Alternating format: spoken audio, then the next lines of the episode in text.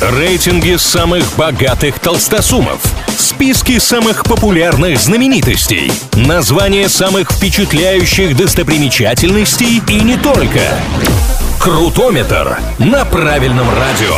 Как известно, все познается в сравнении, для этого составляются разные рейтинги, а мы с ними разбираемся. В честь недавно прошедшего Дня Звездных войн аналитики популярной музыкальной стриминг-платформы Deezer рассказали о главных фильмах саги Star Wars точки зрения прослушивания официальных саундтреков к картинам. Оказывается, слушают их много и часто, причем количество фанатов этой музыки только растет.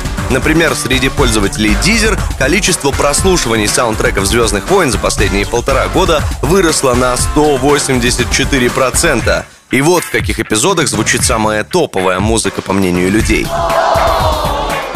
Бронза списка у первого эпизода «Скрытая угроза», в котором фанатам показали детство Энакина Скайуокера, будущего Дарта Вейдера. В отличие от музыки, сам фильм зрителей не сильно впечатлил. На главном кинопортале планеты IMDb оценка «Скрытой угрозы» 6,5 из 10. Ниже не оценили ни одну часть серии.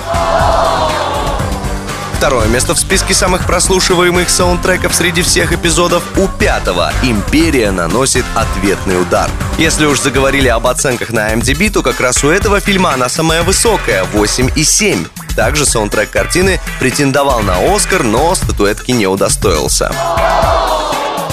Чаще всего пользователи Deezer слушают музыку из девятого эпизода Skywalker Восход. Самое интересное, что автором оригинального саундтрека ко всем фильмам серии был один и тот же человек – американец Джон Таунер Уильямс. И даже Оскар у него благодаря этому есть. Правда, если на стриминге лидирует девятый эпизод, то киноакадемикам больше всего понравился четвертый – «Новая надежда». За него-то статуэтку Уильямсу и вручили.